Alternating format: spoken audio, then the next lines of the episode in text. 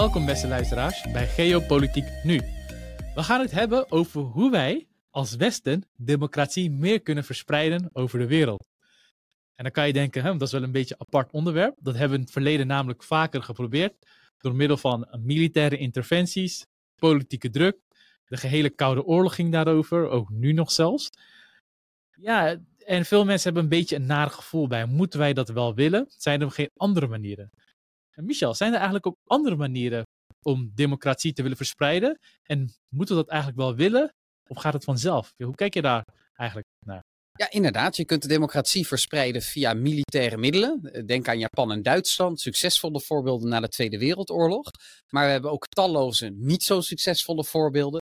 Denk aan Libië, eh, Syrië hebben we het geprobeerd, in Irak. Daar is het allemaal uh, gruwelijk fout gegaan.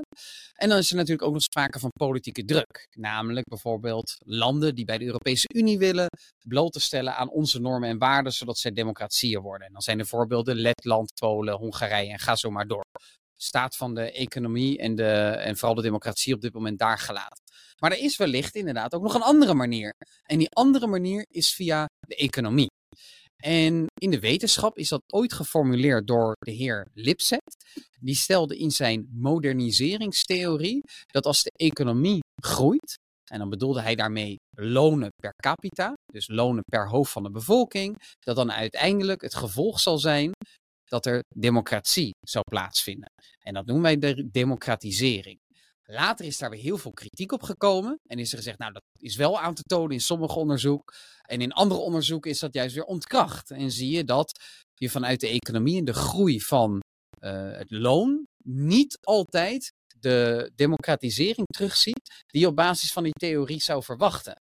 En precies hierover wil ik eigenlijk mijn onderzoek doen. Want ik heb wat alternatieve uh, zienswijzen hierop. Hoe je vanuit de economie toch democratisering zou kunnen realiseren. Ja, en ik denk ook uh, dat dit een van de redenen is waarom China werd toegelaten, ook door het wereldhandels, in het wereldhandelssysteem, het WTO. Ik kan me goed herinneren ook met het gedachte van, laat China ook bijvoorbeeld een communistisch land, laat het land groeien, economische groei meemaken. En er werd vroeger echt gedacht dat het land in de toekomst verder zou democratiseren naarmate het ja, economisch afvarender wordt. Dat is nu niet het geval. Aan de andere kant kan je zeggen dat het misschien wel waar is, want het aantal democratieën is in de wereld gewoon toegenomen. Het zijn dan weliswaar democratieën in ontwikkeling. Tegelijkertijd zie je ook dat de welvaart in de wereld is toegenomen. In Afrika uh, zie je dat steeds meer landen welvarender worden, daar ook het aantal democratieën toeneemt. Nogmaals, het is geen democratie à la Nederland of België, maar daar valt ook wel wat voor te zeggen. Als we dan kijken naar gedachten, waarom dachten wetenschappers, of nog steeds, dat het aantal democratieën zal toenemen naarmate landen welvarender worden? Vanwaar die koppeling eigenlijk? Ja, dat is inderdaad het verschil tussen causatie en correlatie. En het is wel interessant om daarop in te gaan. Causatie betekent gewoon, je doet A en dan komt hoe dan ook B. Uh, dus ik geef je een klap en dan heb jij pijn in je gezicht. Dat is een oorzakelijk verband. Maar je kan natuurlijk ook hebben dat ik jou een klapje op de schouder geef en dat jij pijn hebt aan je schouder. Maar dat je die pijn in je schouder al had. En dat is eigenlijk een correlatie. Dan betekent dat dingen gewoon toevallig gelijktijdig plaatsvinden. En waarom benoem ik dit nu eigenlijk? Niet alleen voor de lol, omdat je natuurlijk ook gewoon toeval kunt hebben dat democratieën en economische groei tegelijkertijd plaatsvinden. En dat het eigenlijk losstaande ontwikkelingen. Of gewoon met de tijdsgeest. Dus de democratieën zouden sowieso met deze tijd komen. Precies, helemaal los van de economische groei. En dat is wel interessant om daarop in te zoomen, want niet alleen wetenschappers dachten dat, je gaf het net al aan. Het was eigenlijk ook een aanname van veel geopolitiek strategen en economen, dat zodra je China toegang geeft tot de World Trade Organization, de Wereldhandelsorganisatie, dat het dan economisch zou groeien. Kortom, Chinezen zouden individueel rijker worden, dat dan het gevolg zou zijn dat dan China ook een democratisch systeem zou krijgen. Misschien niet à la Zweden en Duitsland, maar wel meer democratisch dan dat ze hadden. Ja, tot nu toe zien we dat eigenlijk helemaal niet terug. En zien we zelfs terug dat uh, China steeds autocratisch gaan het worden is. En dat China steeds meer in de houtgreep is van Xi Jinping. En dat heeft dan ook wel wat vragen opgeroepen in de wetenschap. Zowel de ontwikkeling van China als gewoon bredere onderzoeken zien we nu echt terug dat economische groei per individu in het land uiteindelijk tot democratie leidt. En er is steeds meer een consensus aan het ontstaan dat dit ingewikkelder is. Dat het niet zo simpel is, meer inkomen per individu, dus democratie. Zo simpel is het niet. Sommige mensen stellen zelfs dat economie helemaal geen invloed heeft op processen van democratisering. En hier ben ik het niet helemaal mee eens. En dit is ook precies waar ik onderzoek naar zou willen doen. En hierbij zou ik eigenlijk in willen gaan dat economie wel degelijk invloed heeft op processen van democratisering. En dat het op met name zit in economische diversificatie. En dat economische diversificatie kan leiden tot democratisering. Even, als we, daarbij stilstaan. ja, als we daar eh, stil bij staan, kan je even kort voor de luisteraars uitleggen, wat versta jij nou precies onder democratisering? Ja. En hoe is dat te koppelen aan bijvoorbeeld liberale normen en waarden? Zijn er twee verschillende dingen? Of kan je een democratie hebben zonder liberale normen en waarden? Of, of niet? Democratisering interpreteer ik hier even als meer politieke en burgerlijke vrijheden voor burgers voor inspraak in het bestuur. Dat is eigenlijk het beginnetje van democratisering. En dat kan dan uiteindelijk dan ertoe leiden dat er verkiezingen plaatsvinden, dat je een rechtsstaat krijgt waar de overheid en de leiders gebonden zijn aan regels en dat ze verantwoording moeten afleggen aan het volk. En dat zij dan ook na iedere paar jaar weggestemd kunnen worden of juist opnieuw verkozen kunnen worden om het land te regeren. En dat je allemaal van dit soort waarborgen hebt waarmee de politiek zich aan regels moet houden ten opzichte van de burgers en waar je als individu ook echt inspraak in hebt. Dat zie ik eigenlijk als processen van democratisering. En ik neem dit heel erg ruim. Dus niet alleen de perfecte eh, eh, democratieën zoals, ik weet ik het, in Duitsland of in Zweden, als daar ook genoeg kritiek op te hebben. Maar ook gewoon al beginnende processen van democratisering. Denk bijvoorbeeld in landen als Sri Lanka, maar ook eh, zelfs in, nog meer in een beginstadium Rwanda, in Singapore, waar je soms nog gewoon een heel harde dictator hebt, maar waar je wel terugziet dat er meer inspraak aan het plaatsvinden is, bijvoorbeeld via vakbonden. Oké, Zo breed neem, neem ik democratisering even. en liberale normen en waarden, want dat hoor je ook vaak in het debat. Wat, is, wat zijn dat? Liberale normen en waarden betekent eigenlijk dat je zeker wil stellen dat een individu zich mag opstellen, zich mag gedragen zoals hij of zij zelf wil en daarbij niet beperkt wordt door obstakels van buitenaf. Bijvoorbeeld de overheid, door oordelen van andere mensen, door fysieke aanvallen van andere mensen. Dat is echt dat liberale eh, concept van vrijheid. Dat, zit hem, dat is een negatief concept van vrijheid. Een moeilijk woord voor dat het niet zozeer iets zegt over hoe je moet gedragen, maar eerder dat je niet geblokkeerd wordt door zaken van buitenaf. Dus dat het- gaat over liberale het normen en idee van democratie verspreiden is dus echt het idee dat meningen en ook belangen van burgers meer invloed hebben op het overheidsbeleid. In combinatie dat ook de overheid is gebonden aan regels die zij moeten volgen. Dat is het rechtsstaat-idee. En het idee van liberale normen en waarden is, als ik het heel kort mag samenvatten, dat individuele prestaties ook worden gewaardeerd en niet worden gehinderd door of culturele beperkingen, maar ook te veel overheidsbeperkingen. Als, kan ik het zo kort uitleggen? Ja, individuele gedragingen, niet per se individuele prestaties. Oh, de prestaties zijn daar het gevolg van. Kunnen Ja, misschien ja, het gevolg Dat is meer een zijn. meritocratisch eh, verhaal. Maar goed, Oké. ja, je hebt gelijk. Oké, nee, is goed. Nou, dan is dit duidelijk, ook voor de luisteraars. Wat is dus democratisering? Eh, in hoeverre kan je dat koppelen met het ontwikkelen van een rechtsstaat? En daaraan weer gekoppeld ontwikkelen van een meer liberale structuur. Ja. Oké, dus dan zien we dat in bepaalde landen, voor in Afrikaanse landen, maar ook in Zuid-Amerikaanse landen, net bezig zijn met een democratiseringsgolf. Al dan niet met een, ja, wat wij hier noemen dictator, maar een gekozen dictator, zo kan je het noemen.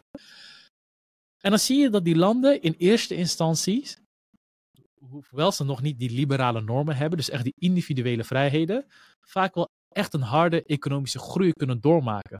Laten even Rwanda pakken. Hoe komt dat dan eigenlijk? Zou daar eigenlijk niet gelijk die, ook die individuele vrijheden sterk moeten komen? Nee, en dat is wel een interessante. Er zijn dus verschillende stadia, fases van economische ontwikkeling. En in eerste instantie zie je altijd terug dat een, een samenleving zich ontwikkelt van landbouw naar industriële economie. Wat betekent dat? Dat in een landbouweconomie vooral de boeren het geld verdienen. Familieboerderijen zie je vaak heel kleinschalig, eh, met weinig voordelen van economische schaal. En dat uiteindelijk daarna er fabrieken geïnstalleerd worden in een land, opgebouwd worden en er echt industrie tot stand komen. En dat kan maar gaan over lichten produceren, tot en met stenen produceren, Echt, beton, ja. textiel, ga zo maar door. En dan komen er allerlei processen in de samenleving op gang. Mensen gaan in één keer ergens anders wonen. Ze gaan naar de stad toe. En naar de stad toe trekken, dat noemen wij urbanisering, verstedelijking, helemaal in het Nederlands. En dat zorgt er uiteindelijk voor dat de economische structuren veranderen. Maar op het moment dat je een land ziet industrialiseren, speelt eigenlijk ook centralisatie een belangrijke rol. En wat betekent centralisatie? Dat jij op één punt in de samenleving, bijvoorbeeld in de hoofdstad, de macht belegt, dat daar keuzes gemaakt kunnen worden die over iedereen gaan. En op die manier kun jij de economische ontwikkeling en die, eh, dat proces van verstedelijking in goede banen leiden. En Dus als dat we, zorgt eigenlijk voor een vergroting van de macht van het centrum. dus we zien dus als we van een agrarische samenleving, al is daar een heel een machtige koning aan de macht of een dictator, dat je dan ziet dat in hele sterke agrarische landen dat op dorpsniveau ja, best wel een soort van vrijheid is, omdat er valt weinig over te beslissen wat daar echt gebeurt. En naarmate landen zich ontwikkelen, dus landbouwproductiviteit kan misschien stijgen, er komen meer fabrieken, dat ze naar steden komen en dat er een behoefte ontstaat om een meer ja, gecentraliseerde overheid te komen, dus een overheid met veel meer macht, om alles in goede banen te rijden. Dus in eerste instantie kan economische groei eigenlijk leiden tot minder democratie. Ja, tot centralisatie van macht. En centralisatie van macht is eigenlijk een tegenhanger inderdaad, of staat gelijk aan, minder democratie. Of minder bevoegdheden voor burgers of lokale leiders om zelf keuzes te maken. Nou, dit proces heb je eigenlijk eh, wereldwijd wel teruggezien. Op natuurlijk allerlei verschillende eh, manieren, in allerlei verschillende jasjes. Maar daar komt het in de kern op neer.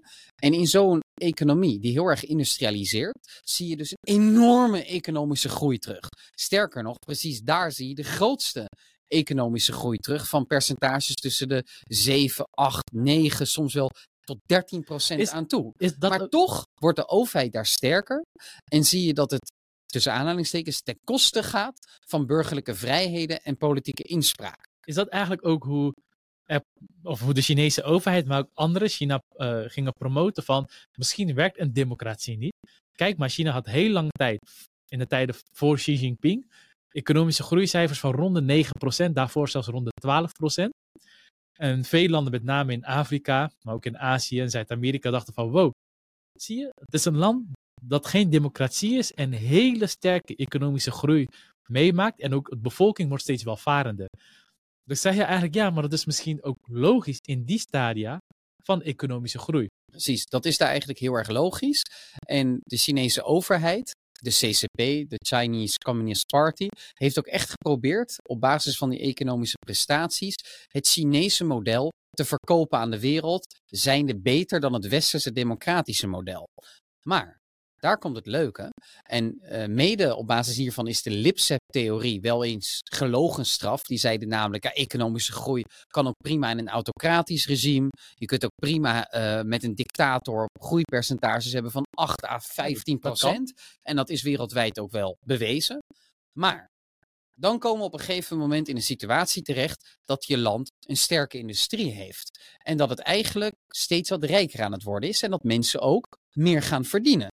Waardoor de lonen hoger worden. En dan is het natuurlijk zo dat andere landen dan zoiets hebben. Ja, wij zijn ooit in jouw land allerlei fabriekjes gaan neerzetten, omdat jij goedkope arbeid had. Maar nu is jouw arbeid niet zo goedkoop meer. Dus wat moeten we dan? Ja, Ja, dan ga je natuurlijk ergens anders investeren. In plaats van in China bijvoorbeeld, ga je dan investeren in Pakistan, in Mexico Vietnam.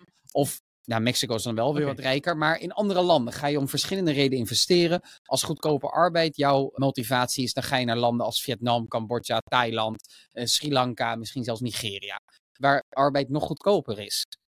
En een land als China of een ander land in zo'n positie. Nederland heeft in de jaren 60 in precies hetzelfde schuitje gezeten. Waar ga je dan in investeren? Wat voor economie ga je dan opbouwen? En dan zie je terug dat eigenlijk die industriële economie steeds meer plaats gaat maken voor een diensteneconomie. En die diensteneconomie, daar staat de binnenlandse consumptie veel meer centraal. En wat betekent dat nu eigenlijk? Binnenlandse consumptie. Want Ja. je kunnen denken, wat betekent dit in godsnaam? Nou, kan ik me heel goed voorstellen. Dat betekent eigenlijk dat het erom gaat dat mensen in dat land zelf kunnen besteden. En dat die bestedingen van mensen zelf leiden tot economische groei. Dus heel kort, in China zag je dus terug dat de economische groei decennia lang helemaal afhankelijk is geweest van hoeveel producten zij in het buitenland konden Dat verkopen. is echt ook overheidsbeleid. Strikt Ja, Dus overheidsbeleid. het was heel erg export georiënteerd. En je ziet eigenlijk steeds meer terug in landen die al een economische groei hebben doorgemaakt, die steeds meer een diensteconomie aan het worden zijn, dat ze natuurlijk ook export hebben. Laat het helder zijn. Het is niet dat er geen export meer ja, maar plaatsvindt. Nederland dat heeft een enorme export bijvoorbeeld. Precies, dus er vindt nog steeds export plaats. Dat is ontegenzeggelijk waar.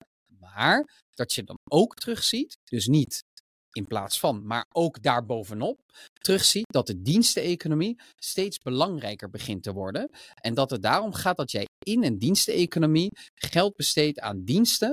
En dat je jezelf steeds meer gaat zien als een belangrijk onderdeel voor de economische groei van het land. Niet alleen jij als werknemer, maar ook jij als consument. Dus eigenlijk is de kracht van een individu in het land niet alleen maar een goedkope arbeider zijn, maar ook een consument zijn. En die, eh, die omschakeling, die verschuiving van niet alleen maar werknemer zijn, maar ook belangrijk zijn als consument om jouw economie te laten groeien, dat heeft allerlei, denk ik, is mijn these, gevolgen voor de economie ja, en voor als de we, democratie. als we het hebben over diensteneconomie, dus je gaat niet echt producten maken, maar je gaat ja, diensten leveren, dan wordt het vaak ondergewaardeerd of eh, gecategoriseerd in laagwaardige diensten en hoogwaardige diensten. Wat zijn dat eigenlijk en is het ook belangrijk om eh, die labels te hebben Ja. voor democratisering? Ja, wat zijn ze eigenlijk? Laagwaardige diensten en hoogwaardige diensten. Ja, En niet om, nogmaals, om de mensen die in die sectoren werken, om ze een laagwaardig beeld te geven, maar nee, heeft- zeker niet. Maar daar wordt inderdaad daarom wordt het zo genoemd. Ja, daar wordt inderdaad onderscheid tussen gemaakt. Eh, iemand die je schoenen poetst, bijvoorbeeld in een land als Pakistan, eh, dat is ook iemand die in de dienstensector actief is. Maar een dergelijk beroep is natuurlijk niet een bijdrage aan een proces van democratisering. Maar is iemand aan de slag bijvoorbeeld om kennis te produceren, zoals wij doen hier aan de universiteit, dan is dat ook onderdeel van de kenniseconomie.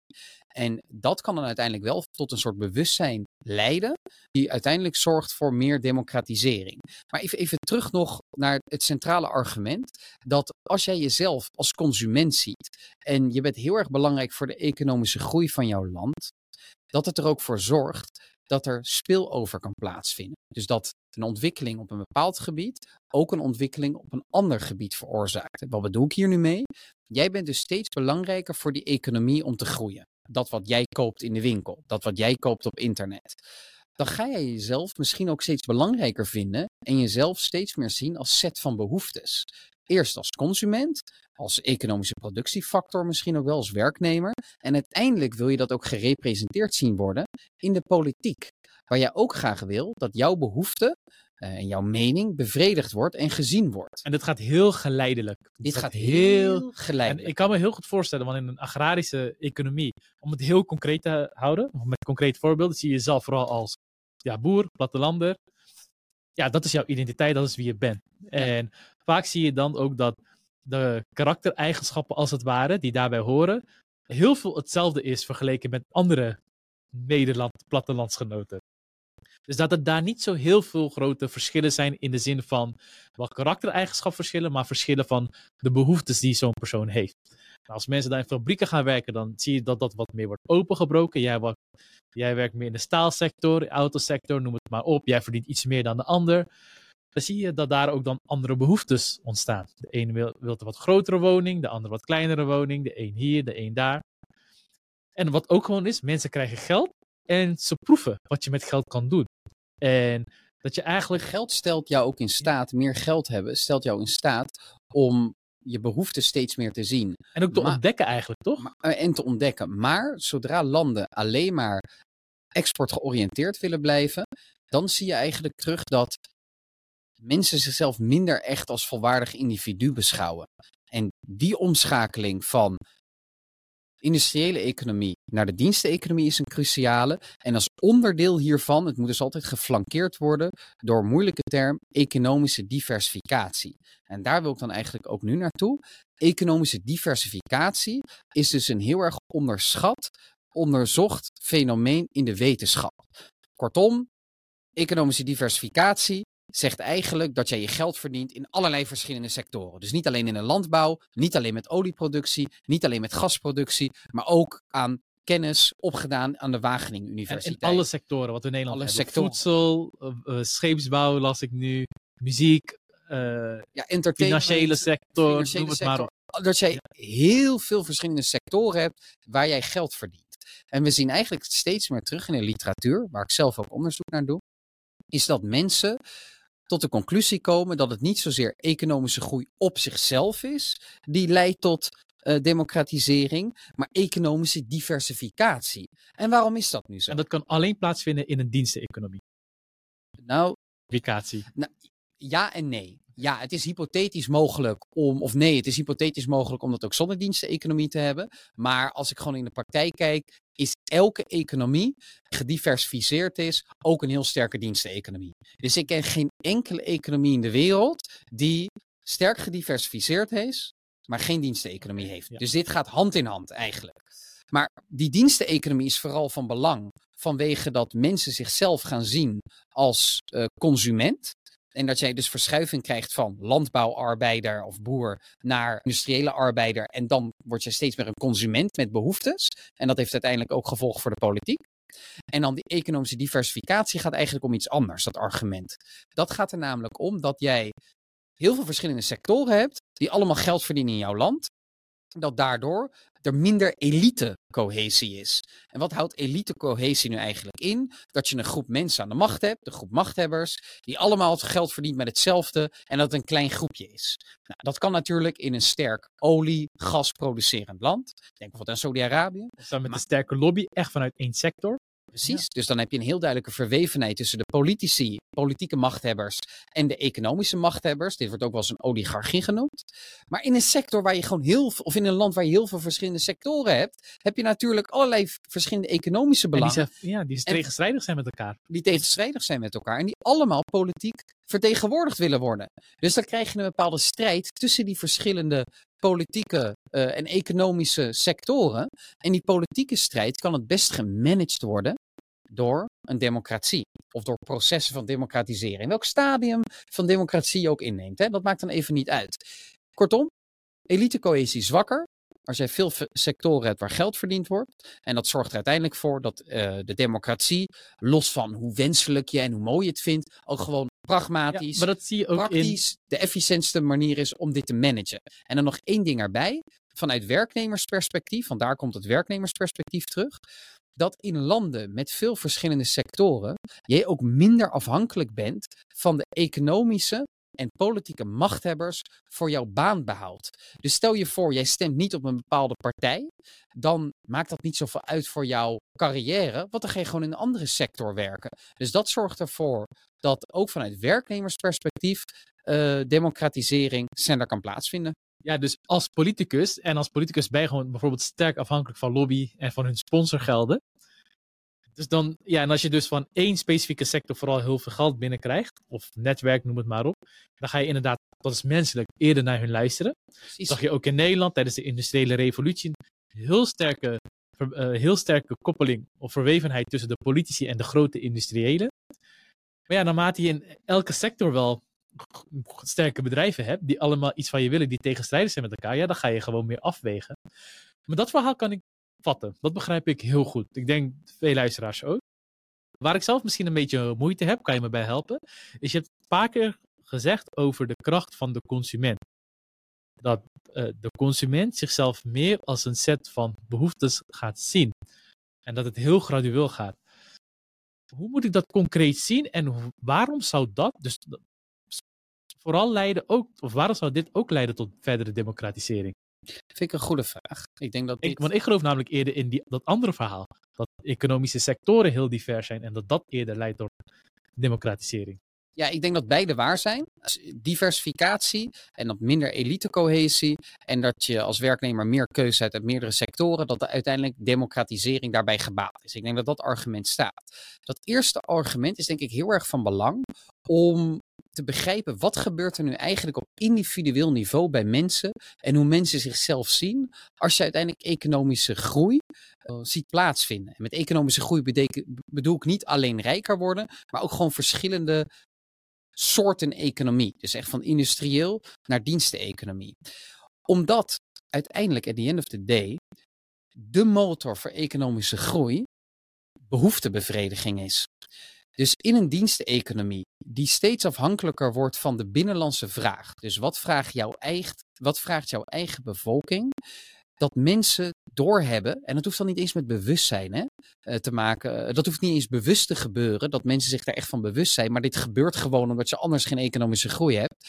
Dat mensen doorhebben dat hun behoeften centraal staan in die economie en hun behoeftebevrediging.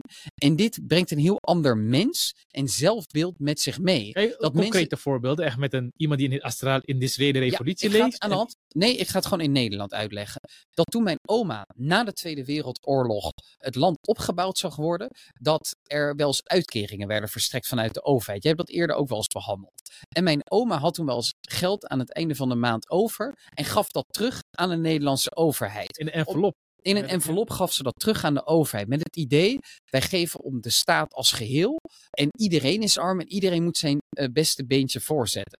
Nu 40, 50 jaar later, of nou eigenlijk is het inmiddels 80 jaar later, maar ook al in de jaren 80 en 90 doelde ik even op. Zag je juist terug dat mensen heel vaak vonden dat zij recht hadden op dingen. Dat zij recht hadden op dat hun behoeften ja. uh, bevredigd zouden worden. Dat zij recht hadden op bepaalde uitkering. Dat zij recht hebben op bepaalde uh, investeringen of toeslagen vanuit de overheid. Dat zij recht hebben op goed onderwijs. Dat zij recht hebben om bediend te worden op allerlei soorten terreinen. En ik denk dat dat een gevolg is geweest van dat Nederland rijker wordt. Eén, oké, leuk.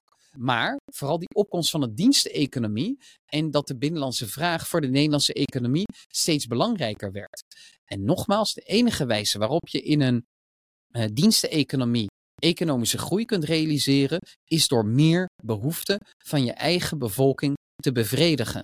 En als jij dat uiteindelijk centraal stelt, dan zorgt dat er natuurlijk ook voor dat je dat politiek ook terug wil zien.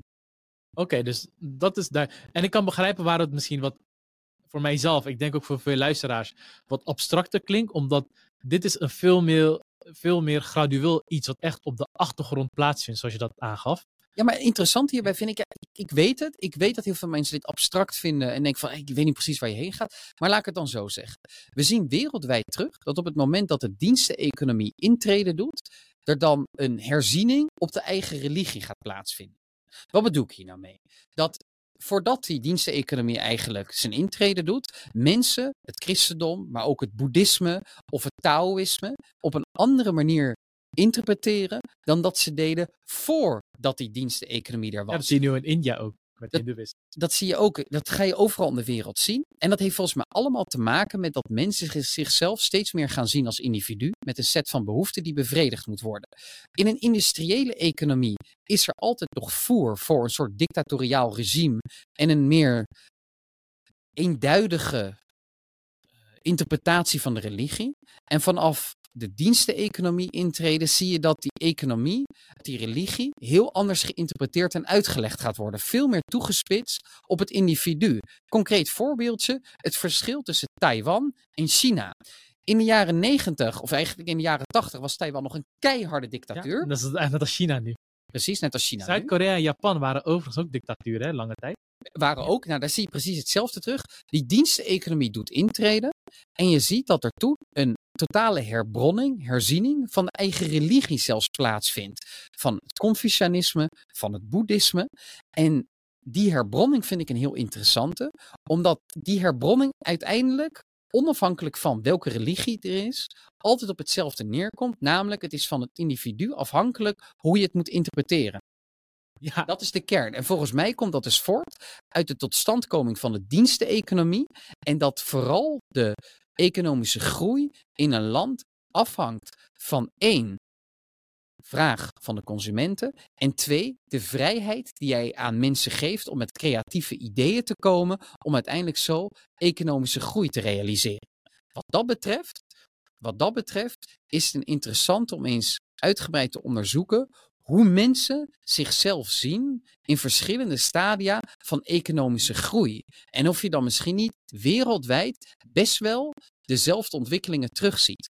Dat laat natuurlijk wel onverlet dat bepaalde culturen misschien wel meer vruchtbare voedingsbodems hebben voor een economische groei en dat tot stand brengen. En dat je ook terugziet dat in bepaalde landen juist machthebbers heel erg proberen te voorkomen dat er economische diversificatie plaatsvindt. Ik denk aan een Rusland. Aan een Rusland, denk, ja. Poetin die houdt, zorgt er expres voor dat Rusland een tankstation met een regime blijft.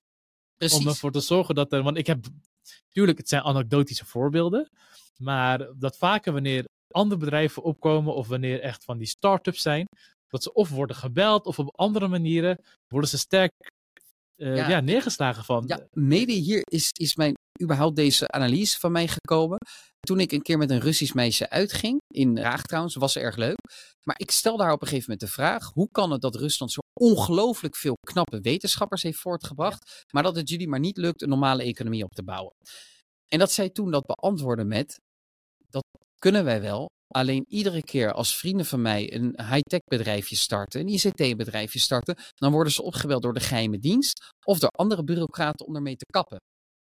En dat oh, zorgt er natuurlijk zo concreet. Het is niet heel uh... concreet. Ja, dus uiteindelijk zie je dus terug dat het is zij niet stiekem. Kunnen, ja, het is niet stiekem dat zij uh, die economische groei niet verder kunnen versterken.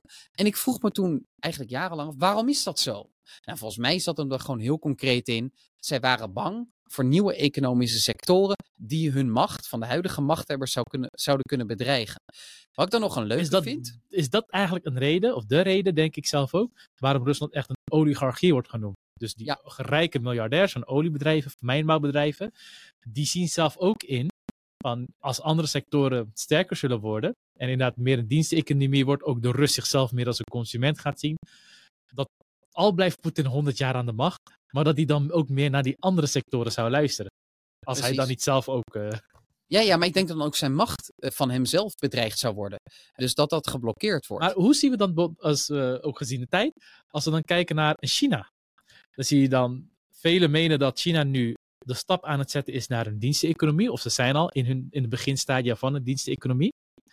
Tegelijkertijd zie je daar dat Xi Jinping heel st- ja, sterk aan het, ja, de democratie, of als er een democratie was, of heel veel vrijheid is aan het inperken. Hij wordt autocratisch. Ja, Ja, ik denk dat daarom China zo interessant is. Dat veel mensen zeggen dat China hoe dan ook autocratischer zal worden en zal blijven.